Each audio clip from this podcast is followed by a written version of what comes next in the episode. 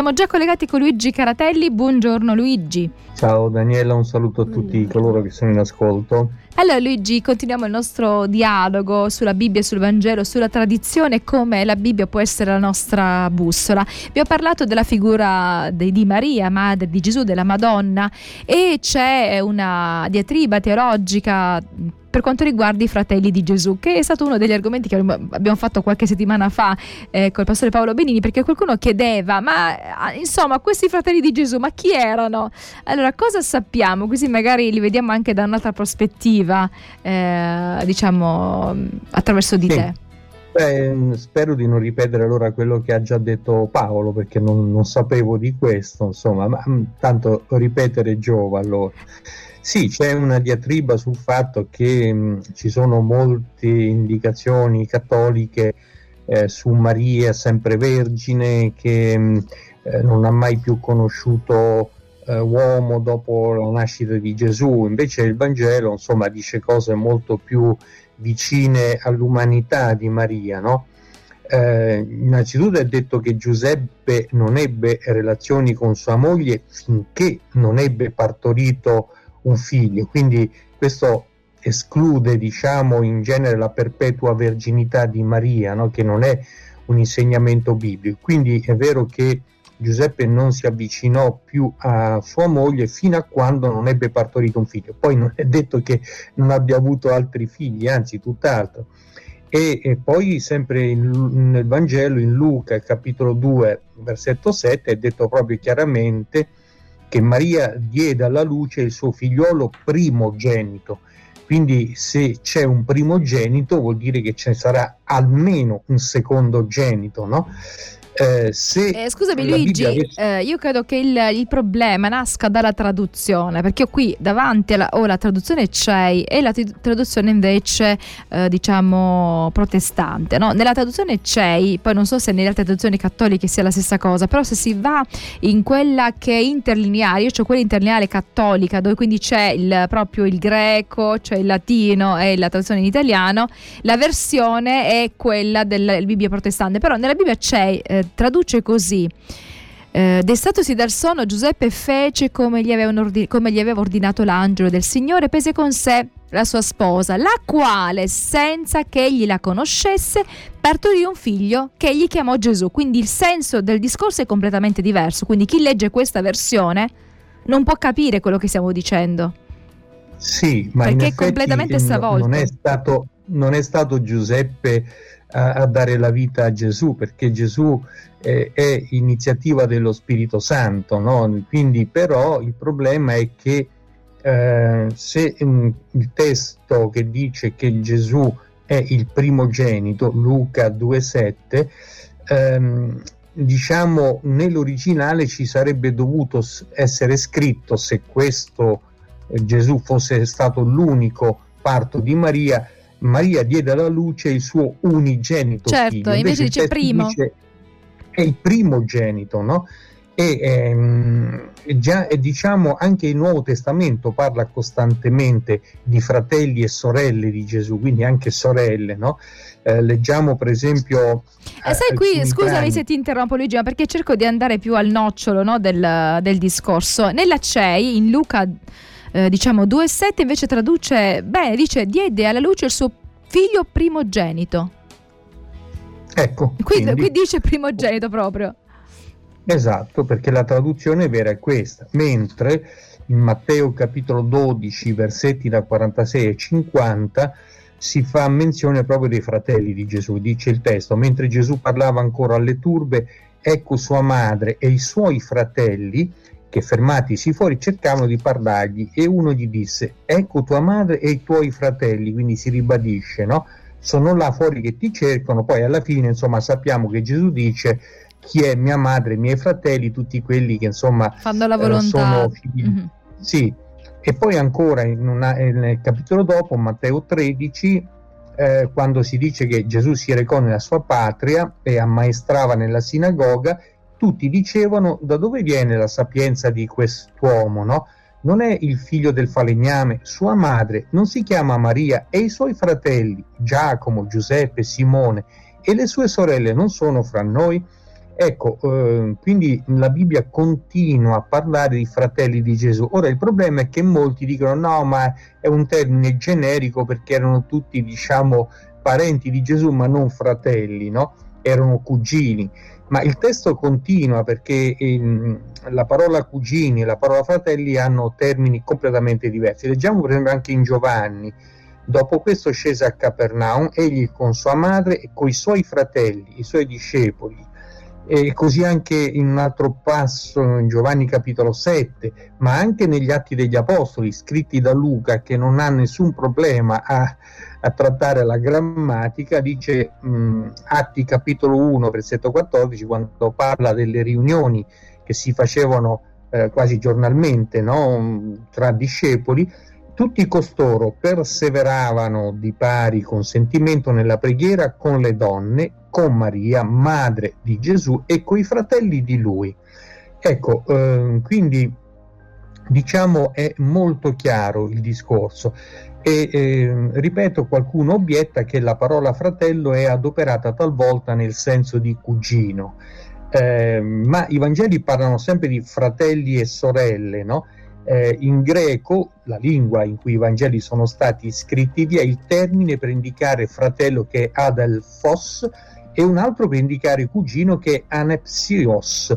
Quindi lì nei testi che ho citato si mh, mm, fa sempre riferimento al termine adelphos, cioè fratello mentre per cugino c'è un altro termine, quindi è inutile imbrogliare le carte.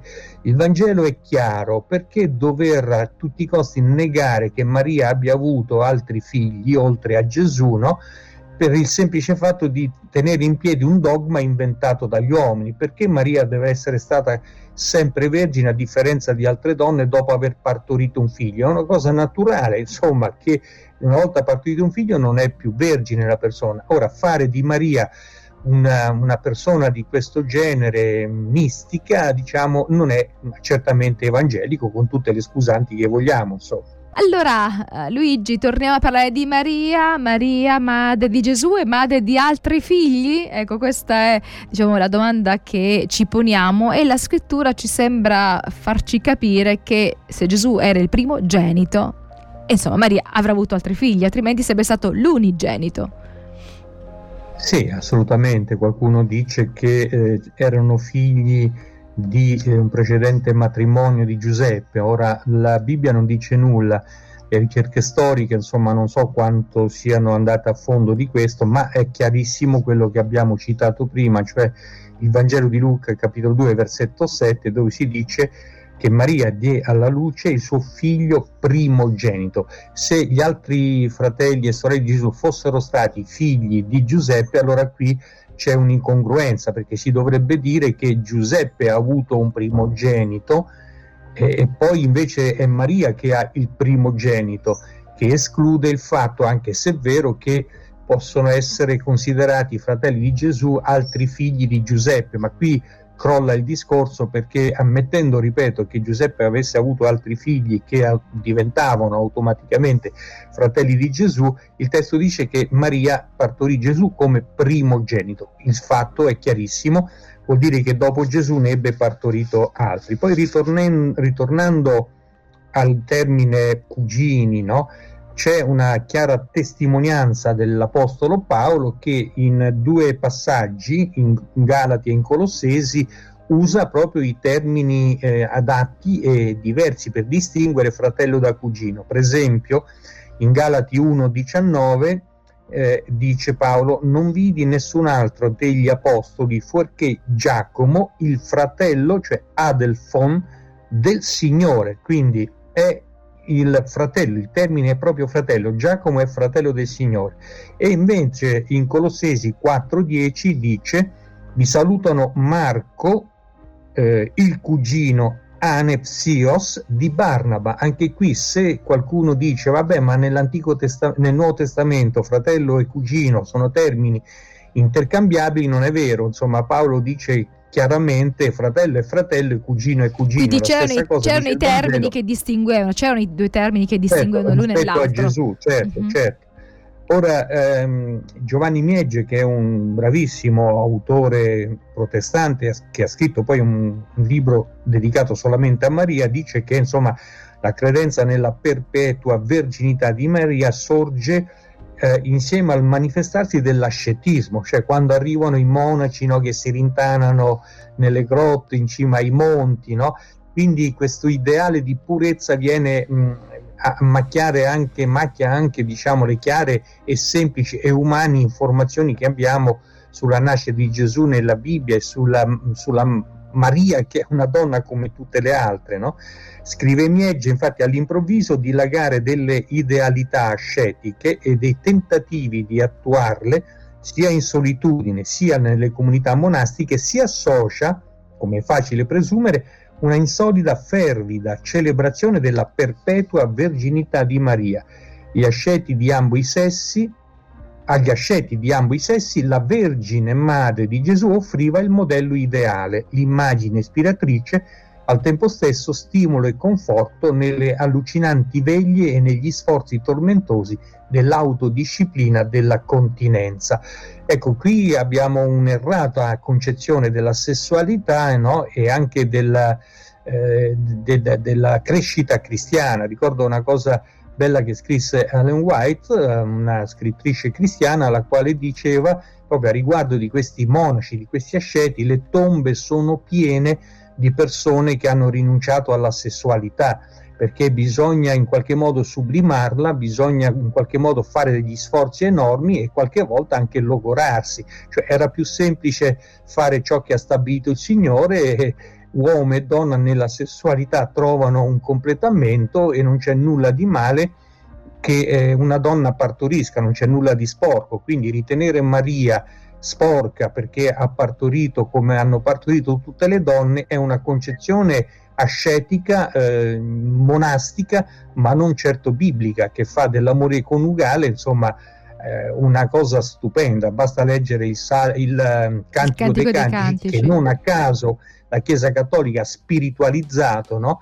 eh, l'uomo che è innamorato di Dio, la Chiesa che è innamorata di Dio, lì invece si parla di semplice, stupendo, chiaro e puro amore carnale tra eh, un uomo che trova bellissima una fanciulla della quale si innamora, insomma. Come Giuseppe si innamorò che, era, che poi era la moglie, diciamo che poi era la moglie, quindi eh, nel caso sì, no, del esatto, dei insomma, ecco, quindi bisogna stare attento, diciamo, a eh, quello che propone l'ascetismo anche a livello dottrinale e Maria eh, come figura, diciamo così, diafana, mistica, viene proprio da questo ambiente, ma non dalla Bibbia. E purtroppo il guaio è che su questo tipo di argomentazioni, di sensazioni umane, sono costruiti dei dogmi che spesso fanno anche del male a eh, fratelli cattolici eh, che mh, invece ci credono profondamente e sono in qualche modo poi costretti a seguire delle regole. Mi ricordo quando lavoravo a Conegliano Veneto, un signore che frequentò la nostra chiesa diceva io soffro, dormo in un letto, mia moglie in un'altra perché non ci si può accostare alla moglie per piacere. Insomma, ecco, è un tormento che eh, la Bibbia non prevede e che invece l'uomo ha organizzato per eh, giustificare scelte, scel- certe scelte, come appunto quella monastica. E poi eh, tutte queste esagerazioni su Maria vengono da un ambiente gnostico, dai libri apocrifi che sono spesso in contrasto col Vangelo. Quindi bisognerebbe anche fare questa riflessione, ma ci porterebbe troppo lontano e noi poi invece eh, aborderemo altri temi, insomma, ecco.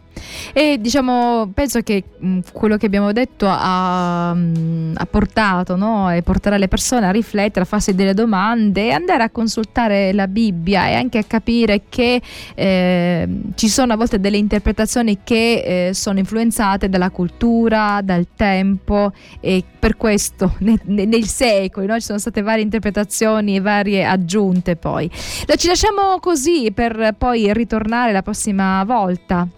Un abbraccio. Benissimo, un caro saluto a tutti allora.